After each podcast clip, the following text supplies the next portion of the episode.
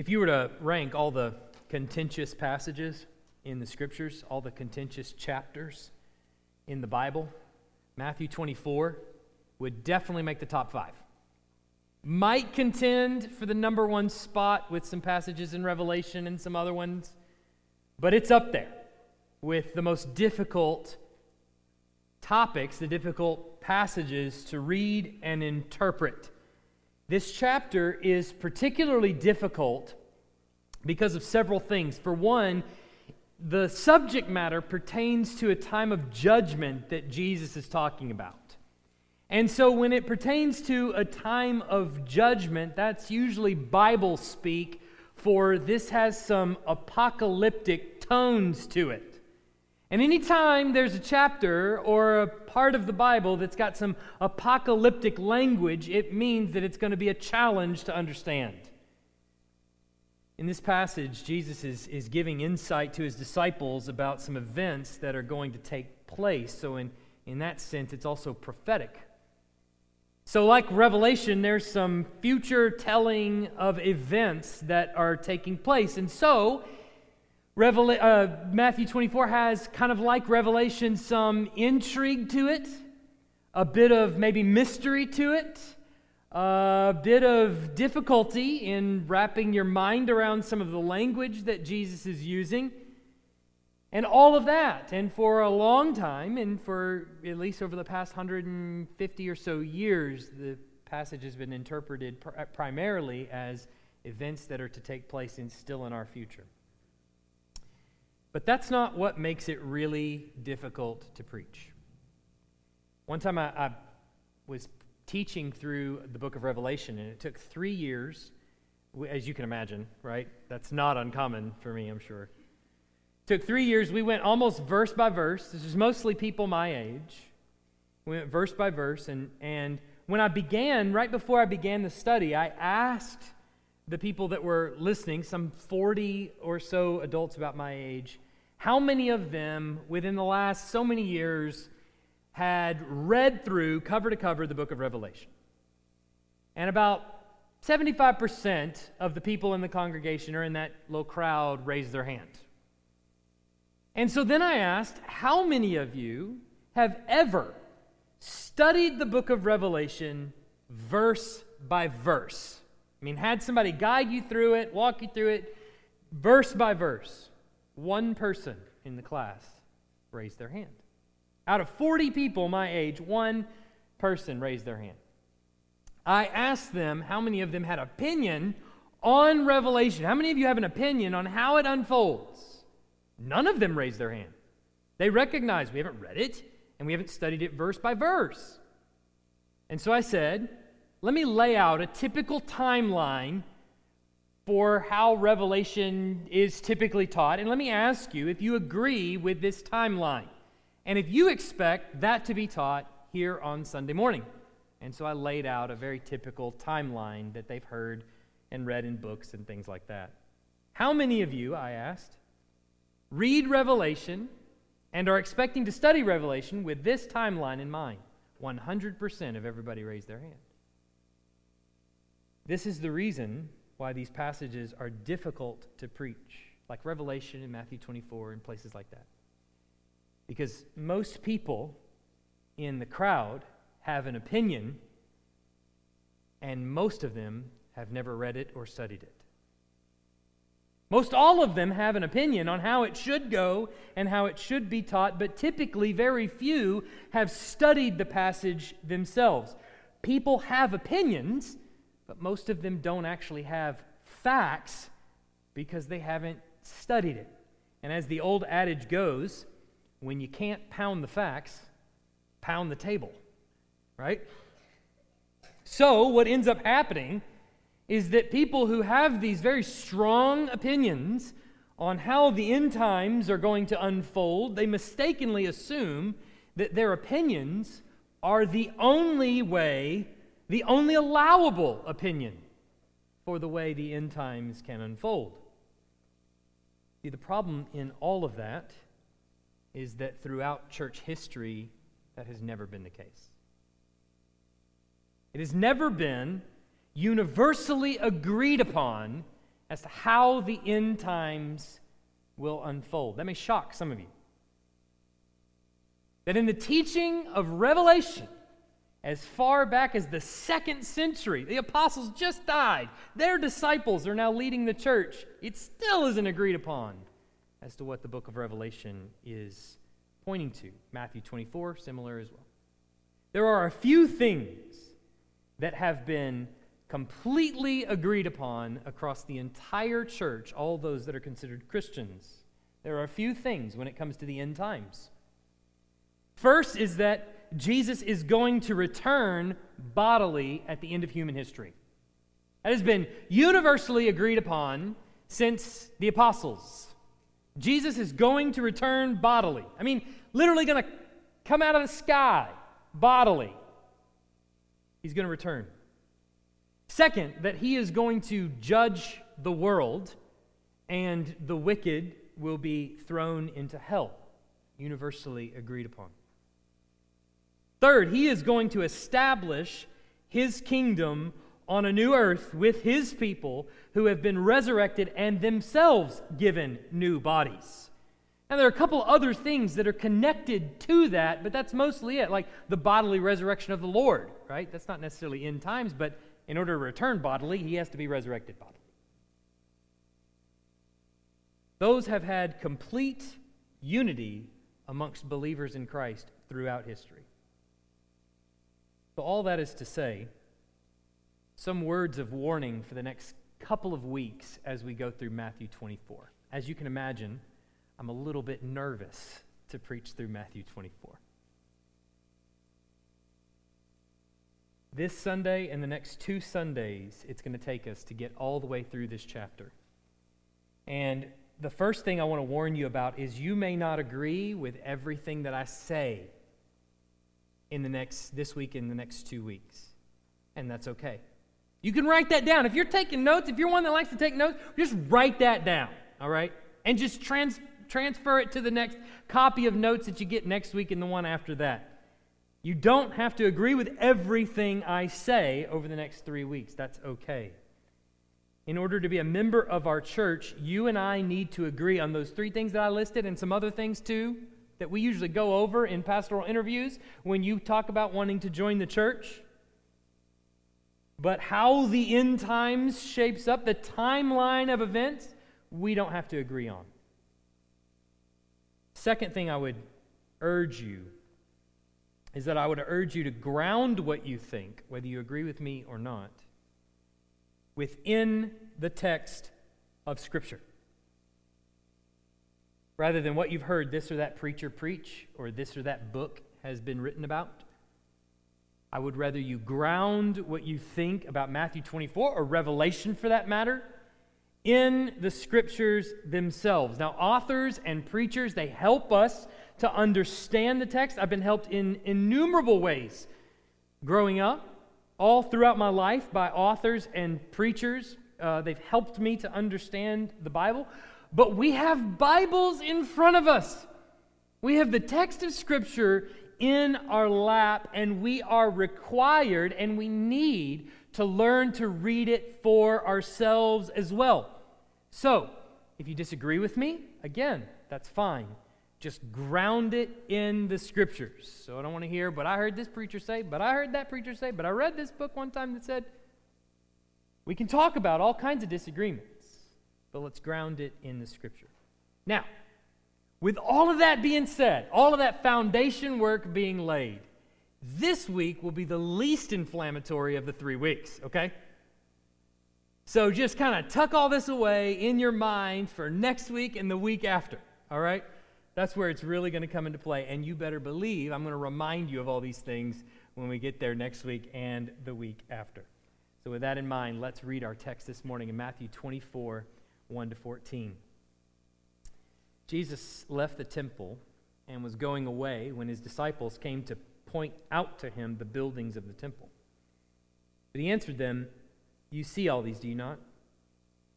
Truly I say to you, there will not be left here one stone upon another that will not be thrown down. As he sat on the Mount of Olives, the disciples came to him privately, saying, Tell us, when will these things be? And what will be the sign of your coming and of the end of the age? And Jesus answered them, See that no one leads you astray. For many will come in my name, saying, I am the Christ, and they will lead many astray. And you will hear of wars and rumors of wars. See that you're not alarmed, for this must take place, but the end is not yet. For nation will rise against nation and kingdom against kingdom, and there will be famines and earthquakes in various places. All these are but the beginning of the birth pains. Then they will deliver you up to, the tri- to tribulation and put you to death, and you will be hated by all nations for my name's sake. And then many will fall away and betray one another and hate one another. And many false prophets will arise and lead many astray. And because lawlessness will be increased, the love of many will grow cold the one who endures to the end will be saved. And this gospel of the kingdom will be proclaimed throughout the whole world as a testimony to all nations. And then the end will come. Let's pray. Father, perhaps more than any other Sunday, I, I pray for unity over this text that we've read and that we're now going to discuss. I don't pray for uniformity. I wouldn't wish that on anyone. But I do pray for unity. That in spite of differences of opinion that may exist, as we read this, as we study it, as we talk about it in the weeks to come, that you would bring unity where we can acknowledge that as brothers and sisters in Christ, what unifies us is the blood that he shed on the cross and his resurrection. What unifies us is the faith, faith once for all delivered to the saints that has been passed down from generation to generation and has reached us. I pray that you would do that in and through this text. Allow us to understand it, open our hearts and minds that we may not only intellectually understand it, but it may reach down into the deepest crevices of our heart where sin remains. And you would use this passage and others like it to purge all of that from us. In Jesus' name, amen. Our first objective in this passage is to unpack the disciples' question, to understand the disciples' questions that they ask to Jesus. Now, remember last week, Jesus was standing in the temple there with the religious authorities, and his disciples were gathered around, and he tells to the religious authorities that their house would be left to them desolate. And, we, and I said back then, the house that he's talking about there is the temple that he's standing in. The house is going to be left to them desolate. And the illustration that I use to help, help understand the language that he's using there goes all the way back even into Ezekiel chapter 10, where Ezekiel is in uh, exile in Babylon and he's sitting on the river and on his 30th birthday, no less. And here comes a vision from the Lord. And he sees in this vision the glory of God leaving the temple, making the temple desolate of the glory of God because of the pagan worship that's going on there. Well, in our text here, and we took a glimpse at it last week, but in our text here, we see in verse 1, what do we see? Jesus is leaving the temple. Here's the bodily manifestation of the glory of God packing up and leaving the temple. Their house is literally left to them desolate. The glory of God is gone, and they won't see it again unless they repent, he tells them. And then in verse 3, what does Jesus do? Verse 3 of our passage, what does he do? He sits down on the Mount of Olives. Now, this happens to also coincide with what happens in Ezekiel.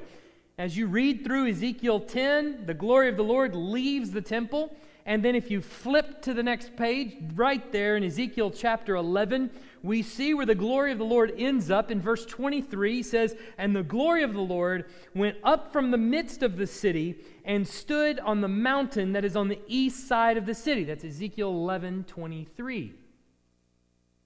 So on the way out of the temple, the glory of the Lord parks itself on Bet you'll never guess what mountain is east of the temple. Well, that would be the Mount of Olives. So, where is Jesus giving this what has become known as the Olivet Discourse? The fancy term for it. He packs up from the temple and he leaves and he sets down on the Mount of Olives. Now, his disciples are obviously very concerned with what he's just said. He's, they're concerned with what he said to the, the Pharisees, with the whole language of destroying the temple and leaving the temple desolate. They're very concerned about that, and so they want to ask him a couple of questions. And you'll notice that Jesus doubles down on his answers. They come out and they say, well, Look at these Look at the stones here. Look at this giant temple. I mean, look at the temple complex. This thing is huge. What do you mean, desolate? He says in verse 2 You see all these, do you not? Truly I say to you, there will not be left here one stone upon another that will not be thrown down. Destroyed, in other words. Now, just to give you a picture of what the disciples are thinking here we have still some foundation stones of Herod's temple. That would be the temple that Jesus is walking out of. Some foundation stones still stand there. Rome walked in and des- desecrated the whole thing, just destroyed it in 70 AD. But there's still some foundation stones that are left there. Let me give you an idea of the size. The biggest one is 44 feet long, 15 feet high, 15 feet, sorry, deep, and 11 and a half feet high. 44, 15, 11 and a half. The estimate of the weight of that stone is somewhere near 600 tons. Taller than a man, these foundation stones are.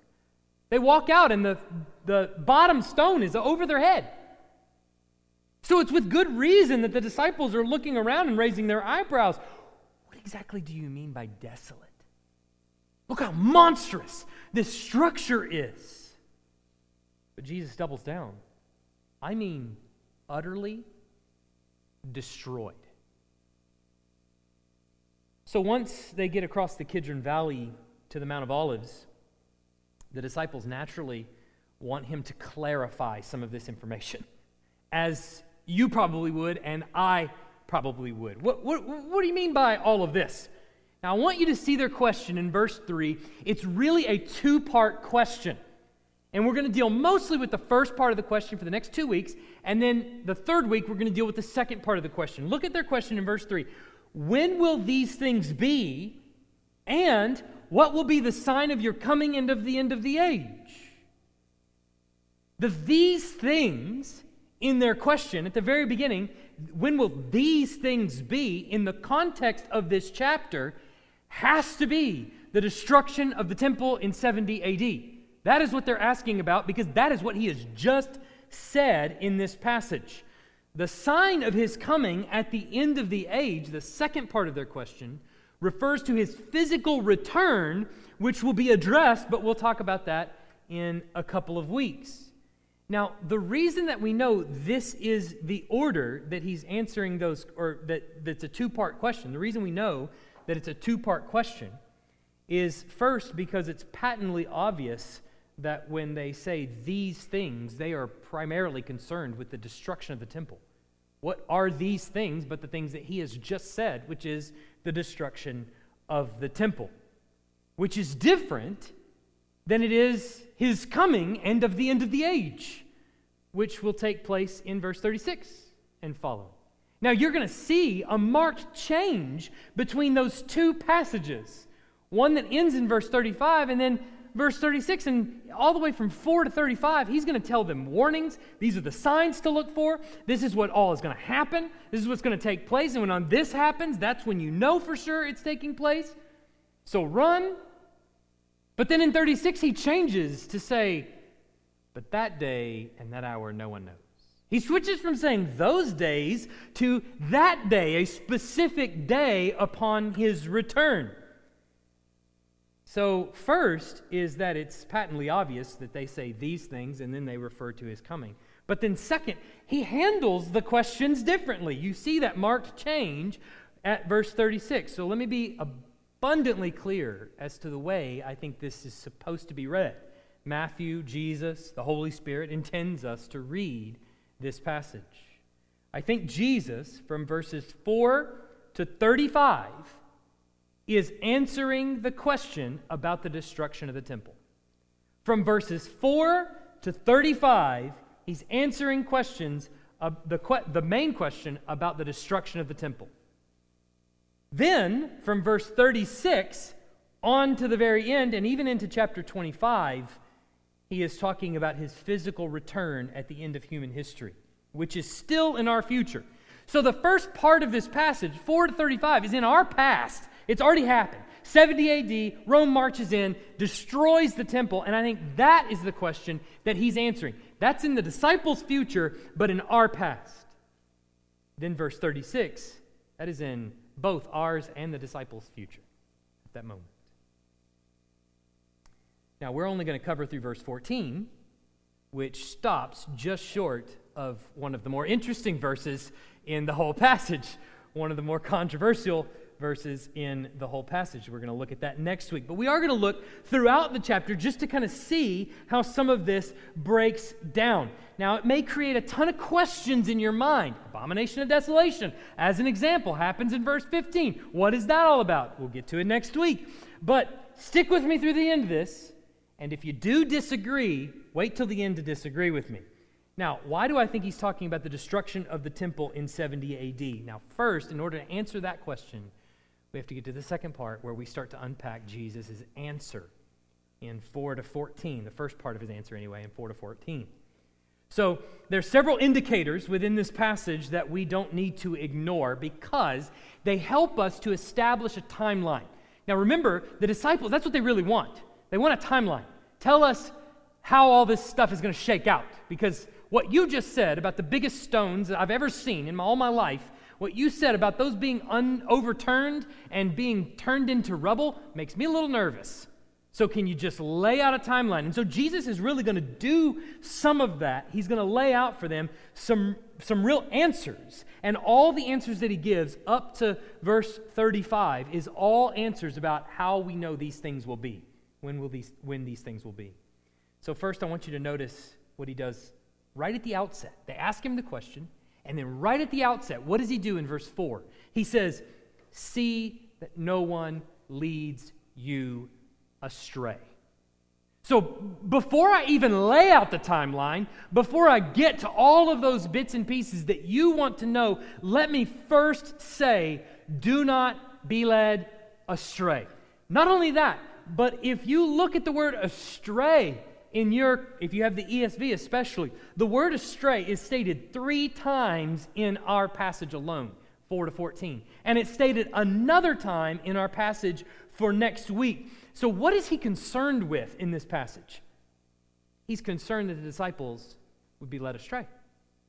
Very plainly, that's obviously what he's concerned with because he wants their faith to endure to the end. He's concerned that the disciples continuing in the faith that they currently possess. So, what is he specifically worried about? That they wouldn't be led astray. What does he tell them in verse 5?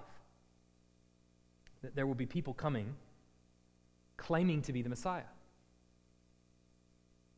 One, one way they can be led astray in the absence of Jesus is that they would see people coming, proclaiming themselves to be Christ, and that they would flee out into the wilderness to look after those people or to say, Jesus has officially returned, and we just didn't know it. He didn't come to us. Let's go out to see him. Now, why is this important?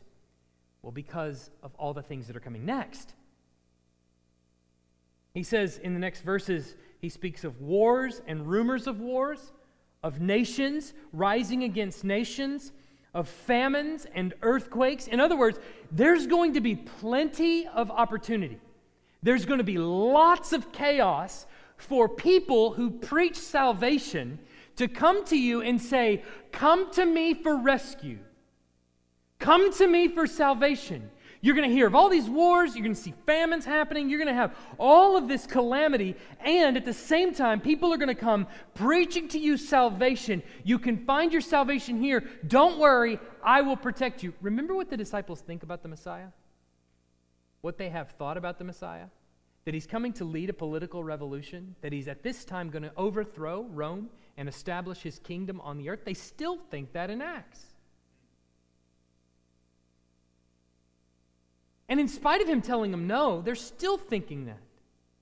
And so he issues a warning lest all the calamity lead you to seek salvation in some other name.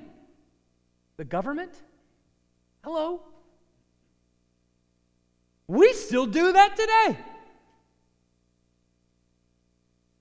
Josephus, who the, a name some of you may recognize and some of you may not recognize, Josephus was a man that lived in the first century, and he was Jewish, he was not Christian, but he was a historian.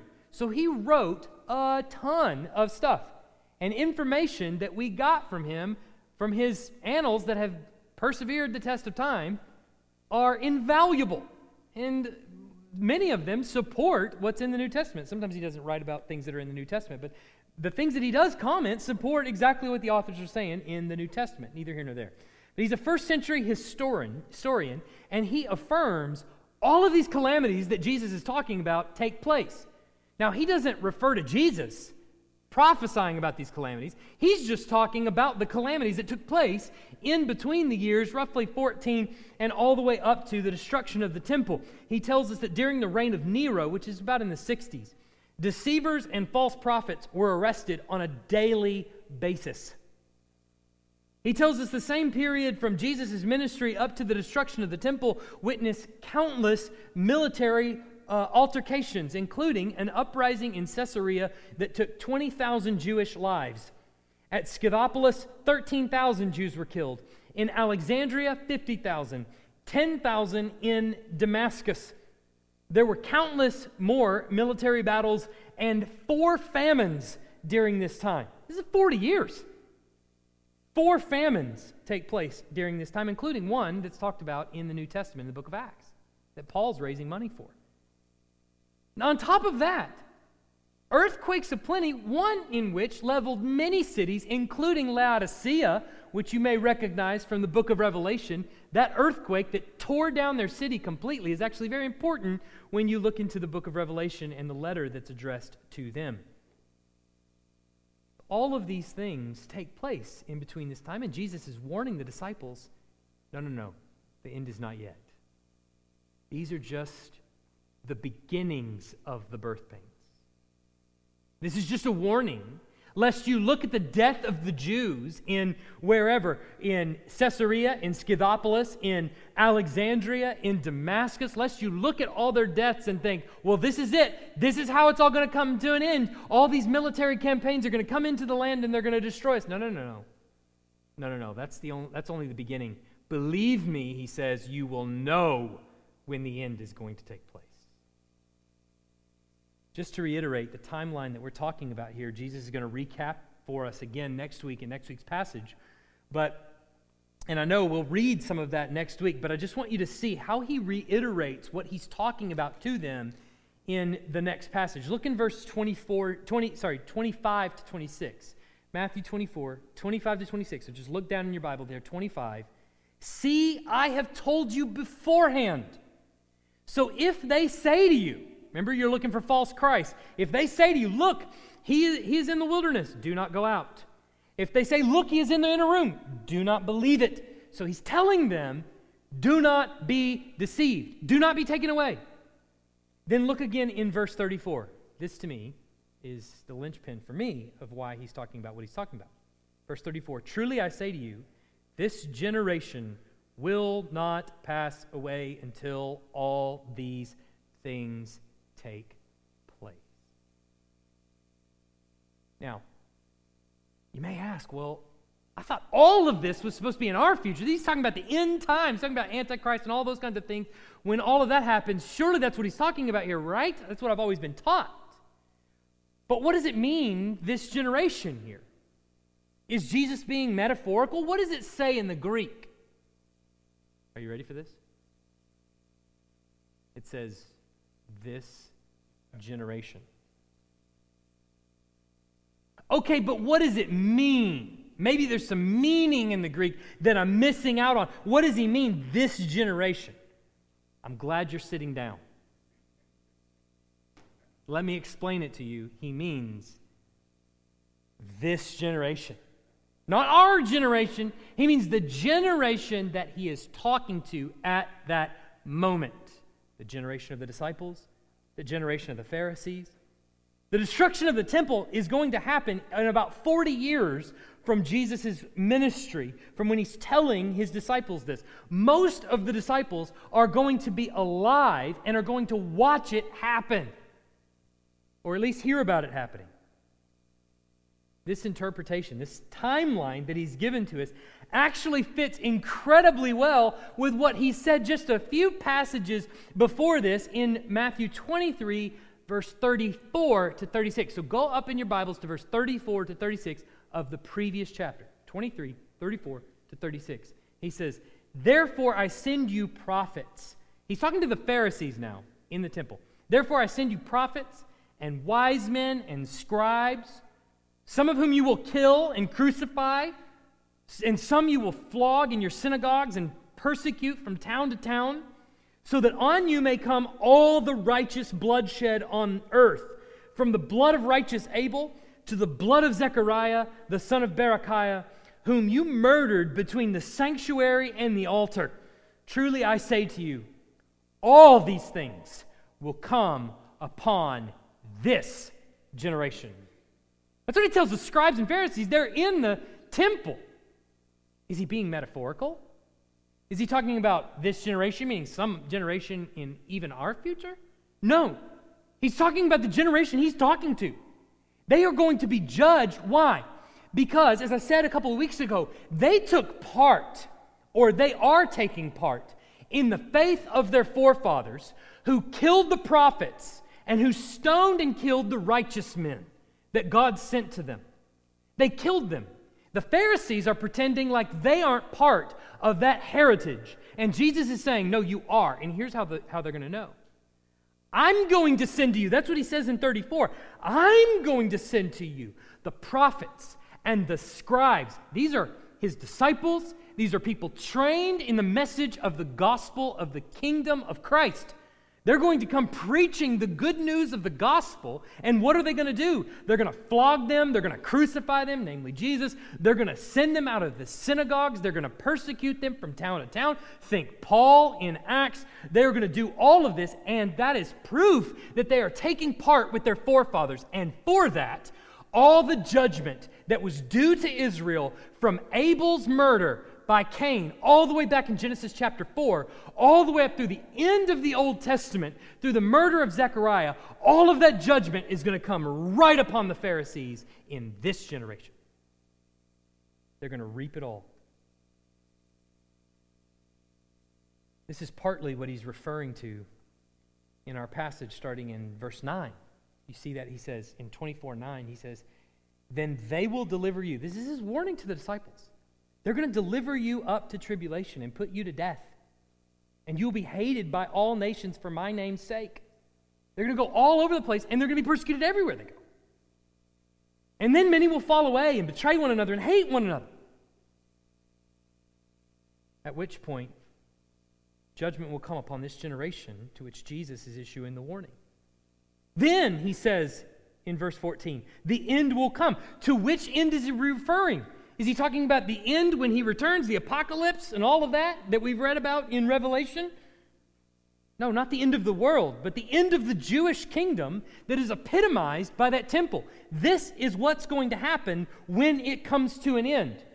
Don't worry about the wars and the rumors of wars and the famines and all those kind of things. Those are the birth pains. They have to take place. But it's not until they start really persecuting the church and driving them out of the synagogues that then the end will come can't be after the collapse of the temple because the Jewish synagogue system in the land started to collapse also after the temple is destroyed. That's not what he's talking about. He's talking about the destruction of the temple that he's been talking about for nearly four chapters already. Wait a minute. What about verse 14? Look at verse 14 here. He says, And this gospel of the kingdom will be proclaimed throughout the whole world as a testimony to all nations, and then the end will come. We're still working on preaching the gospel throughout the whole world right now. Well, in 70 AD, the whole world didn't even exist. The whole world as we know it now. Most demographers, which I'm not one, by the way, most demographers, which are people that study population, they estimate that back in 70 AD, somewhere around 250 million people roamed the earth. Now we're at like, what, 7 to 8 billion, working on 8 billion. Back then, an estimate of 250 million. Don't ask me how they get to that stat, but across the board, it's somewhere around there, give or take 50 million people or so. Now, if that's the case, well, there's not enough people to fill the whole world. So surely we're still working on the proclamation of the gospel to the very end. And he's talking about the end of all time, right? The gospel is going to be proclaimed to the end of the world, and then finally the end will come.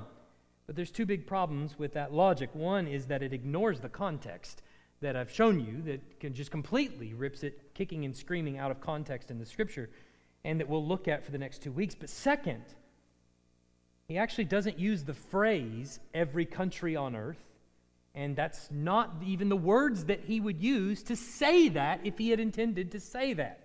I think that's the wrong way to think about what he means here. The phrase that he uses, whole world, has the meaning of the inhabited world, and even in some cases means strictly the Roman Empire. He says that it will make it to all nations, meaning all inha- the inhabited world, all the known world at the time. It will make it beyond those bounds. In other words, it's going to break the boundaries of Jerusalem, Judea, Samaria, and it's going to make it to the ends of the earth. In Acts, just before Jesus leaves, he gives to the disciples a warning, or uh, uh, more like a commission. And he says, But you will receive power when the Holy Spirit has come upon you. And you will be my witnesses in Jerusalem and in all Judea and Samaria and to the end of the earth. Well, he says it right there. He lays out a timeline or a, a outline for how the book of Acts is going to unfold. You'll be my witnesses in Jerusalem, Judea, Samaria, and the ends of the earth. And lo and behold, what we find in the book of Acts is that's exactly how the timeline plays out. But a lot of people get to the end of the book of Acts, and you see there at the very end, Paul makes it to Rome.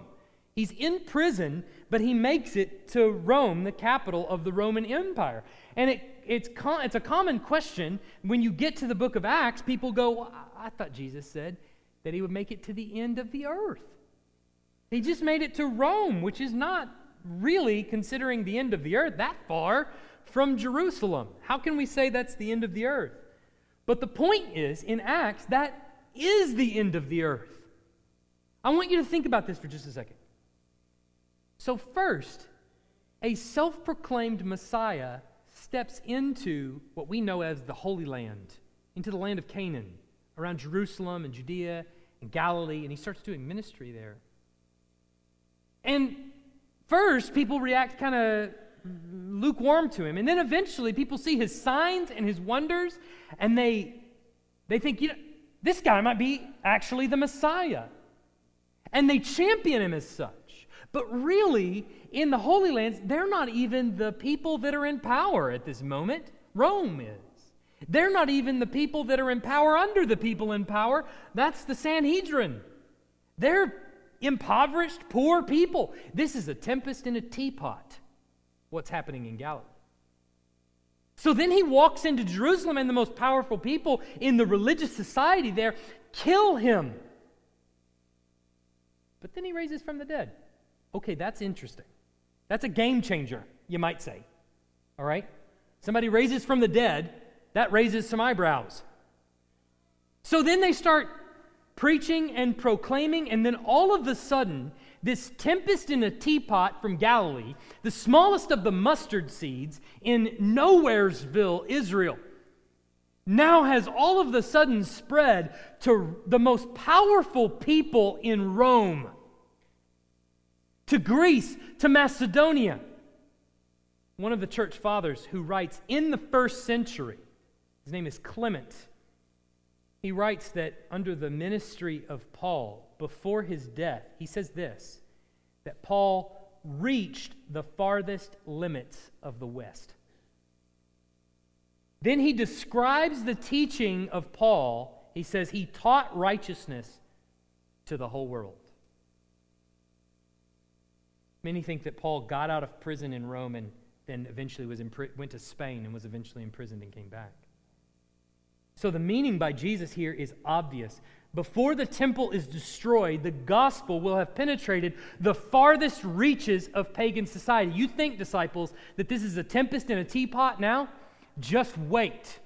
By the time that temple is destroyed, this message of the gospel will not just be on the 11 here, 12 including Judas, but will reach the furthest reaches of pagan society and will be preached maybe even in, in Nero's house before it's all said and done.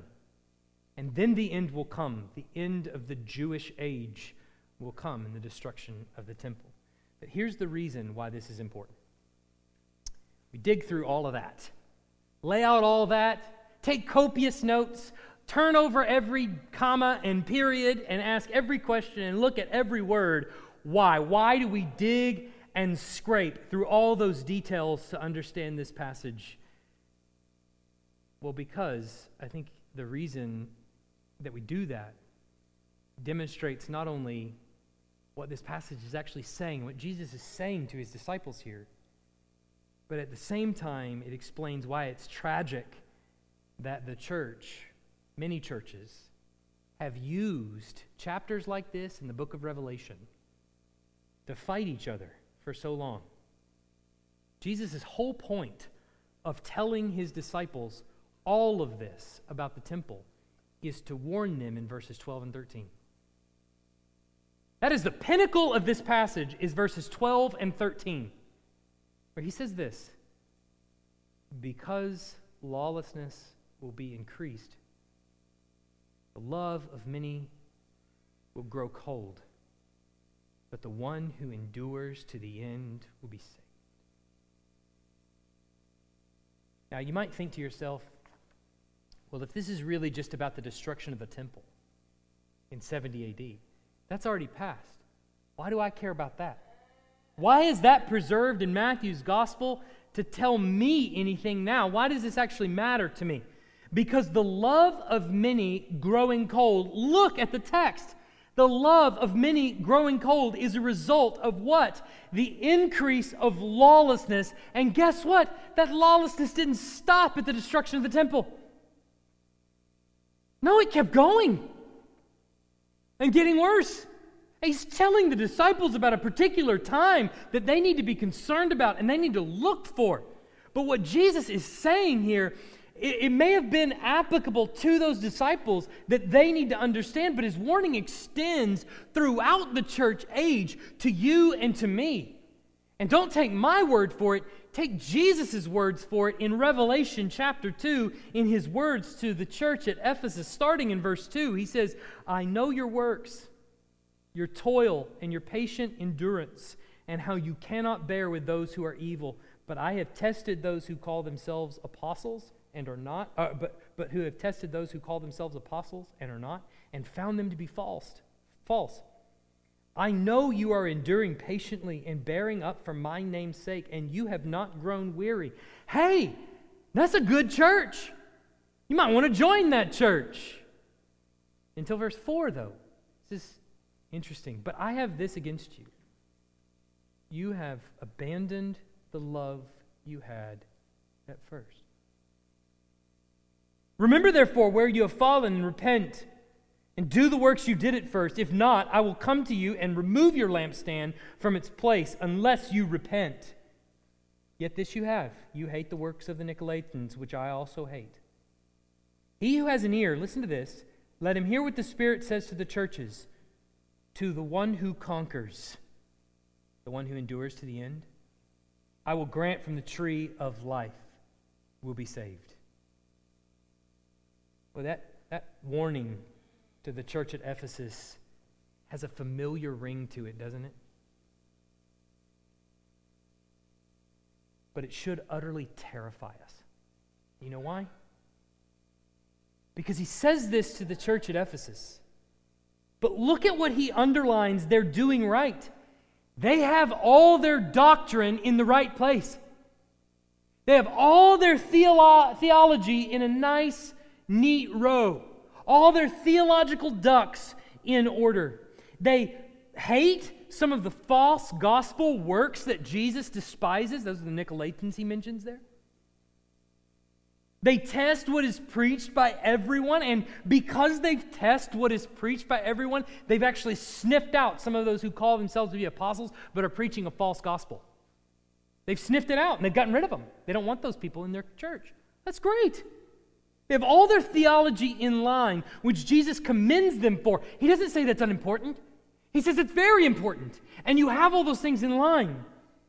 Yet, even with all of that, their actual love for Jesus, for the Lord, has grown cold. Christian, it is possible for you to hate the works of the prosperity gospel preachers. It is possible for you to hate the works of the LGBT preachers, the Mormon and Jehovah's Witness preachers, who muddy or even undermine completely the actual message of the gospel.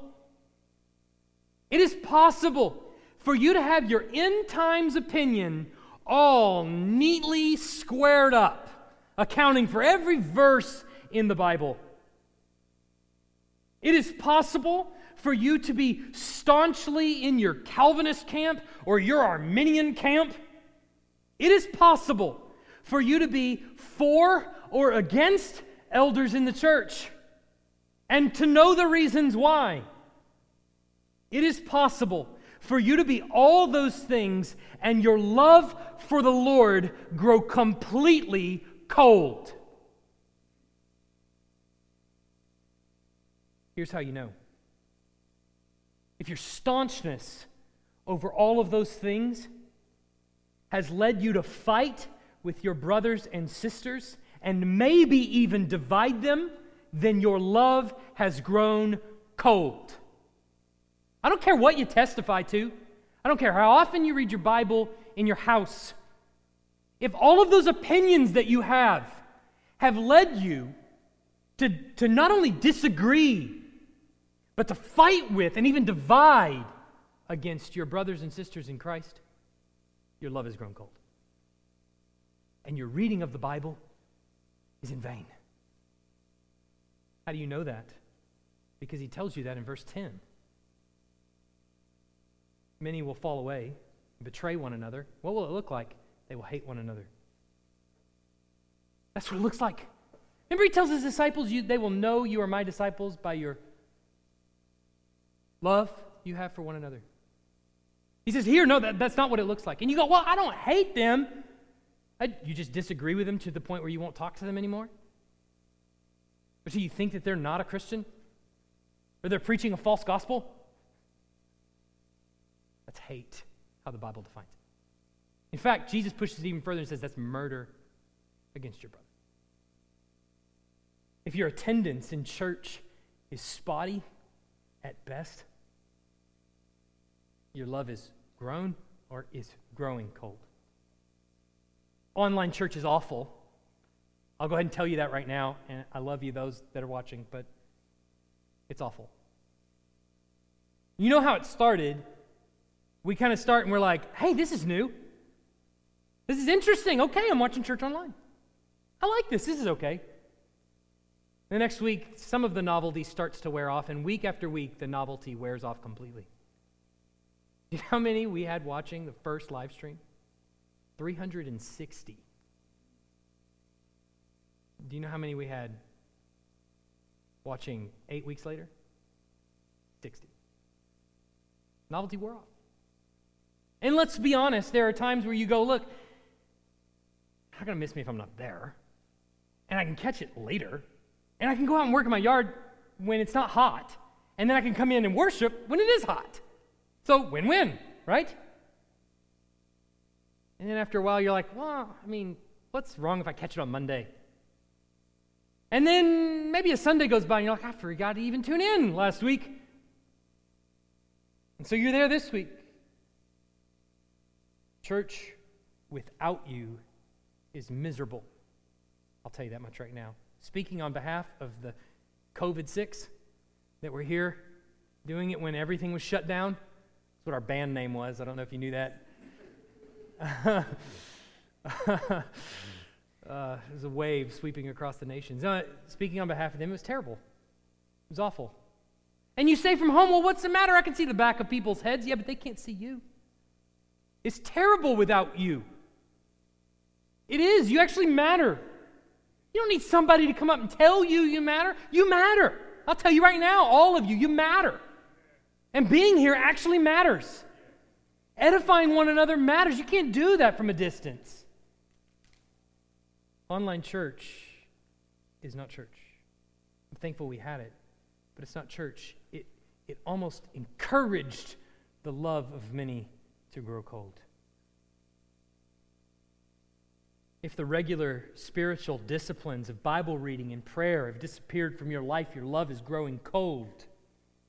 If Sunday morning is the only time that you come before the Lord and confess your sins to Him, your love has grown or is growing cold and the frostbite is starting to set in.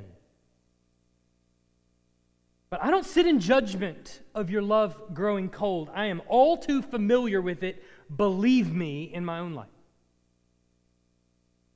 It will be the struggle of nearly every believer. But the good news of the gospel is this that God loved us so much that he sent his own son to die in our place. And what did he do? Through the blood of Christ, but he reconciled us to himself. That's how much he loved us. He brought us near into his family. So, for us who believe in Christ, we can look forward to life eternal, both with each other and with him physically when he returns. So, if you have been reconciled to God through Christ, if the Spirit of God is within you, Christian, he does not call you enemy, he calls you friend. Now, do you know what that means for you? That means that your past which was actually in, all in the future when Christ died. If we can just play with the timeline for just a second. Your past has been thrown as far as the east is from the west. All of it is gone. Even the things that are to you in your future. Gone so that he could reconcile you to himself, so that he could welcome you to his table. So, what that means is that in, if it has grown cold, the frostbite is setting in, the embers in the pit may appear to have gone out, but they can always be revived. Always. So, what happens when you revive them? Well, what does it look like? The same as it looked for the church in Ephesus. Repent, therefore, and do the works that you did at first. The love of God will come back to you if you are in Christ. Repent of those sins. Don't hold them back. Confess them to the Lord. No, we don't skirt over them. No, we don't cover them over with dirt or sweep them under the rug. No, no, no. We confess them. We own them. Those are yours. They are sins. And we own anything that's in our future. They are our sins. But we move past them knowing that they don't stop us from sitting at the table with the Lord and feasting from all that He has for you. They're gone in Christ. So don't allow these trials that are around, the terribleness, the hostility that is ever increasing and has been since Jesus left. Don't let all the chaos pour water on the campfire. Instead, let us always be people of the book, people who search the scriptures vigorously who study our theology, yes, who know it to like the back of our hand. We formulate our own thoughts and our own opinions, especially where there is liberty to do so, because we're studying the Word, and we discuss with our brothers and sisters in love for the purpose of sharpening one another and building one another up But people of the book who understand that our purpose in doing all of that is not strictly academic. That's not what we're trying to do, is just tickle our brains, but to stoke the fires of love and devotion to God all the way to the end of this life. Why? Because the one who endures to the end will be saved. Our goal as a group is to make it to the end so that when I'm on my deathbed or when you're on your deathbed, we are still singing praise to the Lord. That's the point. Let's pray. Heavenly Father, I pray for all that we've studied, all that we've talked about. I know it's deep and sometimes it's hard not to get lost in the weeds of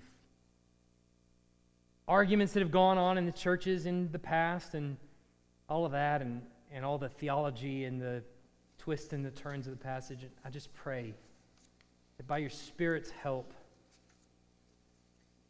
you will pull us all together. Whether we agree or disagree on various nuances and interpretations in the text, that we will realize that where there is gospel agreement, there is real agreement indeed. And that gospel agreement forms the foundation for our lives together as Christians. That it's not merely a confession, but it's an actual thing that took place a reality that we're singing about, that we're praying about, that we're reading and preaching about, a reality that actually took place 2,000 years ago where you reconciled us to yourself through the blood of Christ.